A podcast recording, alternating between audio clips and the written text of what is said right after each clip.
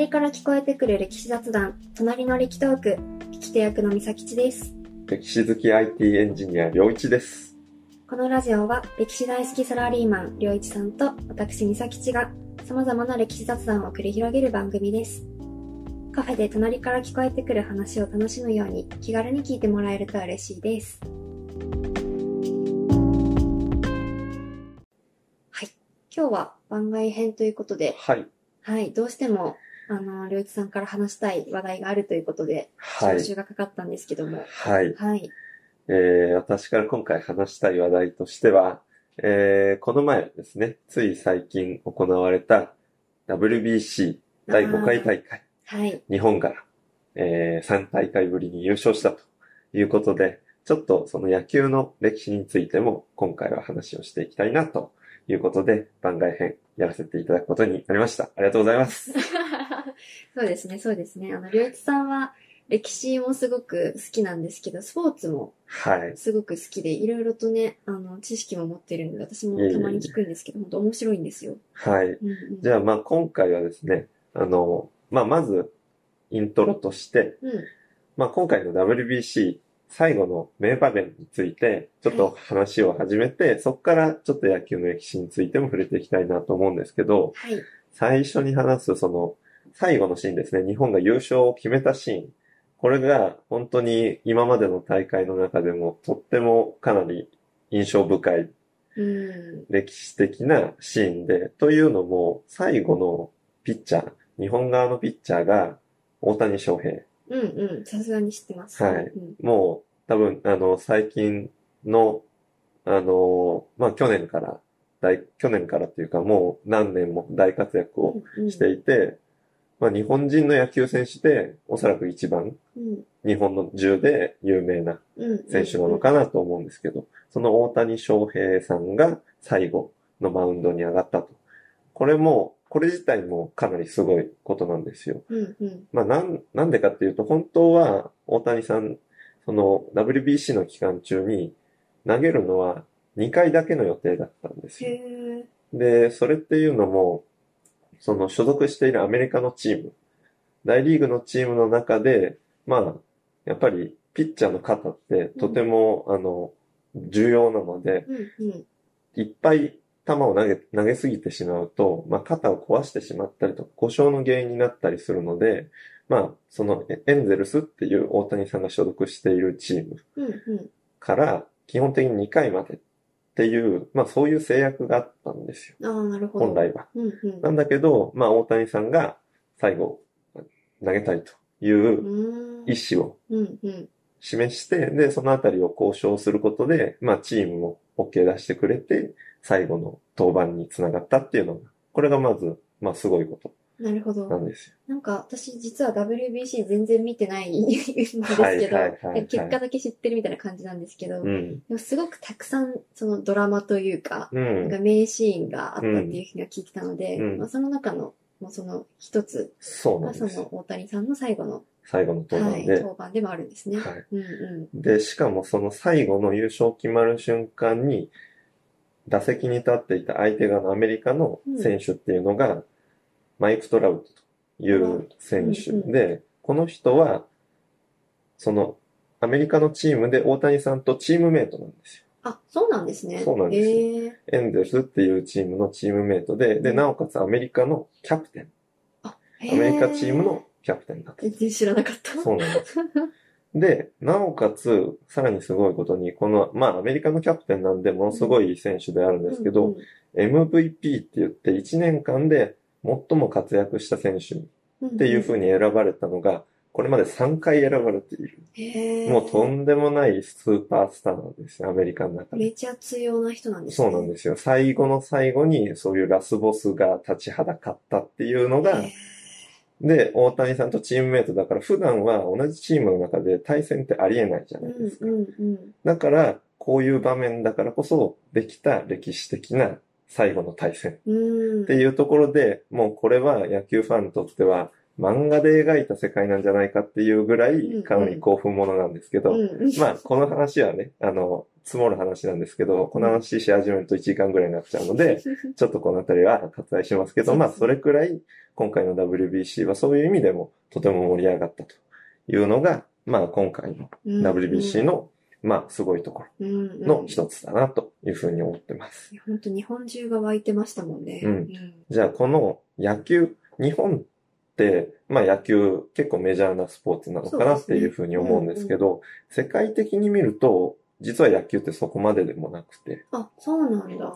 やっぱりサッカーとかバスケットとか、まあより人気のあるスポーツって、まあ他にあるくらい。うん、で、だからこそオリンピックの競技でも野球って、この前の東京オリンピックはありましたけど、その前はなかったりしてるので、あったりなかあったり。ったりなかったり、あ開催する国が、まあ比較的野球やるところだったら、まあ開催、追加で、追加種目で出てきたりもするーし、くらいのうんそれくらいのレベルなんですよ。うん。野球のその世界的な人気って。じゃあなんで日本ってそんなに野球が人気なのかっていうところうんがちょっと疑問に私自身も湧いてるところはあるんですけど、うん。三崎地はなんで日本って野球人気なスポーツだと思います？難しい質問だなでもなんでしょうね。結構でも、なんかサッカーとかって、うん。なんか、その道具が少なかったりして、はいすごく世界でなんか、やりやすいから、なんか流行ってるというか、うん。浸透してるイメージなんですけど、野球って結構準備するものたくさんあったりとか、うん。なんかルールも割と複雑なのかなって思ってなるんで、なんでだろうな確かに。うんまあ、そ、そうですね。そういう意味だと、まあ、えー南米とか、うんアフリカとか、うんまあ、比較的、その道具を揃えるのも大変な地域っていうのは、うん。特にサッカー熱ってうん、世界的には、まあ、高い傾向がある。うんじゃあ、日本はなんでかって、これ、あの、いろんな意見があるので、うん。答えがあるってわけではないんですけど、私、両一調べていくうん、と、おいいですね。両一調べていくと、この野球って一応9人うんうん。で、まあ、成立する1チーム9人ではい成立するんですけど、でも、じゃあチーム戦なのかっていうと、これ微妙なんですよ。うん。チーム戦と言っていいのかどうかっていうと。うん一応なんかワンチームってことにはなって、まあ、チーム戦とも言えるんですけど、結局、ピッチャーとバッターが対決するんですああ、まあそうですね。よ。投げる人と打つ人。うん。だから1対1の勝負なんですよ。うんうん。これっていうのが実は結構日本人の気質に合ってるんじゃないかみたいなところがあるらしく、ほうほその日本古来のスポーツ、まあ武道う。考えてもらうとよくわかるのかなと思うんですけど、例えば柔道とかうん、剣道とかうん、も団体戦っていうくくりはあるけれど、結局1対1の勝負がつ連続して続いていくっていう感じじゃないですか。うん、だから日本、お相撲とかもそうですよね。相撲も1対1の勝負だし、あと空手とか他の、うんうん、そういう日本で昔からあるスポーツ、まあ武道ってうん、結構1対1の勝負っていうのが基本。うんうん、だからそういうのが、まあ根底にひょっとしたらあるんじゃないかなっていうのが、まあ両一調べで一番納得した意見だったなっていうところこです、ね。個人の見解ですみたいな感じですもちろんはい。うんうん、あの、テレビのね、下に、あの、こ米印米印で出てくるやつなんで、これ、これが必ずしも正解とは言えないんですけど、うんうん、まあ、あの、ああの、一つのうんう意見としては結構個人的には納得できたなっていうところん、があるというところですね。なるほどな、うん。野球ってなんかそもそもうん。ど、どこから始まっているスポーツなんですか？まあ、結構、これ、どこまで遡るかによるんですけど、ん、美咲ちゃんはどこ発祥のスポーツだか知ってますか？いや、知らないけど、なんかアメリカなのかな、みたいなイメージがあります。これは、半分正解、半分正解みたいな感じですかね。ほうほう。うんなので、えーベースボールっていうのが、そのうん野球の英語版。英語で言うところの野球はベースボールなので、ベースボールが発祥した国はアメリカ。それは正しいうん。ですね。でも、その野球が、えー、なんだろう、野球のも元になったスポーツっていうのが、さらに。上位にあるんですよ。それを遡っていくと、12世紀頃、だから1100年代結構前ですね。うんに900年ぐらい前ですかね。800年、900年ぐらい前に、フランスで生まれたえー、ラシュールっていうスポーツがあるらしくラシュール。はい。ラシュール。はあはあ。で、これがもう大元の起源。野球の起源な,、えーなんじゃないかっていうふうに言われてるんですけど、フランスなんだ。意外ですよね、結構。全然イメージなかったです。私も調べるまでは結構意外だったんだけど、うん。これどういうスポーツかっていうと、ルールはだいぶ野球とは違います。うん。で、2チームに分かれて、手足と棒を使って、えーまあ、プレーする競技ですほうほで、相手陣の、え2本の杭、ううん。ポールの間にボールを通すゲーム。だから、その2本のポールって、まあ、サッカーの、まあ、ゴールとか、うん。そういうイメージなのかな？うんうん。その間を通すっていう意味合いでは。だから、結構サッカー的な要素とか、あとは棒を使ってるっていう意味では、ラクロス的な感じ。にそうですね。うんなので、まあ、あの、野球の起源でもありつつ、サッカーとか、あ他のスポーツ、も球技系全般の起源が、このフランスのラシュールなんではないかっていうふうに言われているというところで、で、それが今度イギリスに渡って、うん。で、ラウンダーズっていう名前の種目にちょっと変化します。うんうん。で、そのラウンダーズが今度アメリカに渡ってきて、で、最初、ベースボールになる前にタウンボールっていう、またちょっと変わった種目になって、うんで、そこである程度野球に近いルールうんにうんうん。なってきて、で、それを最終的に、えーベースボールになったっていうのが、1846年。ああ、だいぶ、まあ、近づいてきますね。最近に。はい。うんうん1846年になって、えー試合が行われて、その日を6月19日なんですけど、うんそれがベースボール記念日というふうに言われているというところですね。で、このルールを策定する、したのがアレクサンダー・カートライトさんっていうアメリカ人なんですけど、うんこの人が自分のチームを作って、で、その人消防団員だったんですよ。消防団員で自分たちの団員の運動とか、あとはチームワークをうんうん強化するために作っ、あの、やろうとした。へえ、そうなんだ。それが起源で、で、チームを作りましたと。うん、で、そのチームが初めて試合をやったのが、その6月19日、1846年というところで、えー、それがベースボール記念日になってますなるほど。と。はい。でま、あフランスからイギリス渡ってアメリカ来てからもなんやかやあって、なんやかんやって、ようやくベースボール。そうなんです。